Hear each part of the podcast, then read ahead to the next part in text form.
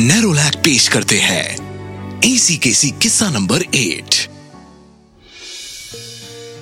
कई महीने के लॉकडाउन के बाद जब सब कुछ फिर से खुलने लगा तो सभी को मिली राहत की सांस। फिर से काम पे जाके अपना काम संभालने में जो सुकून है, वो और कहा। महीनों से जमी धूल को हटा के पैंडमिक तले दबे कारोबार फिर शुरू हुए। और सब लोगों की तरह बसंत लाल जी का बसंत लाल किराना स्टोर भी हो गया फिर से शुरू। बस फ़र्क इतना था कि अब ये पुराने वाले बसंत लाल जी नहीं रहे।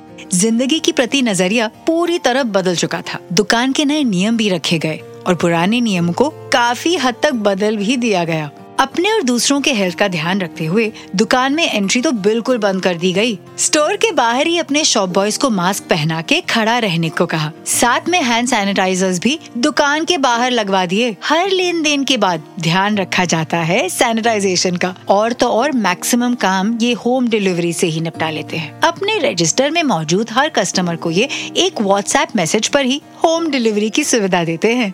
ताकि ना तो दुकान तक जाने का किसी को खतरा मोड़ लेना पड़े और साथ ही साथ बसंत लाल जी, उनका स्टाफ और उनका परिवार भी सुरक्षित रहे। सावधानी से चलने का एक और अच्छा परिणाम ये हुआ कि बसंत लाल जी के हाइजीन के चर्चे आसपास के हर मोहल्ले में हो गए और दुकान से खरीदारी भी बढ़ गई, क्योंकि वो अब सिर्फ़ सामान नहीं, सामान के साथ ग्राहकों को भरोसा और सुरक्षा दोनों देते हैं। भाई, कहना पड़ेगा बसंत लाल जी को अच्छे से मालूम है कि अगर आज जरा सी सावधानी बरती तो आने वाला कल खुद ब खुद संवर जाएगा। और यही तो नेरोलैक भी कहते हैं कि आज की केयरफुल चॉइसेस ही रास्ता दिखाएँगी एक कलरफुल कल का।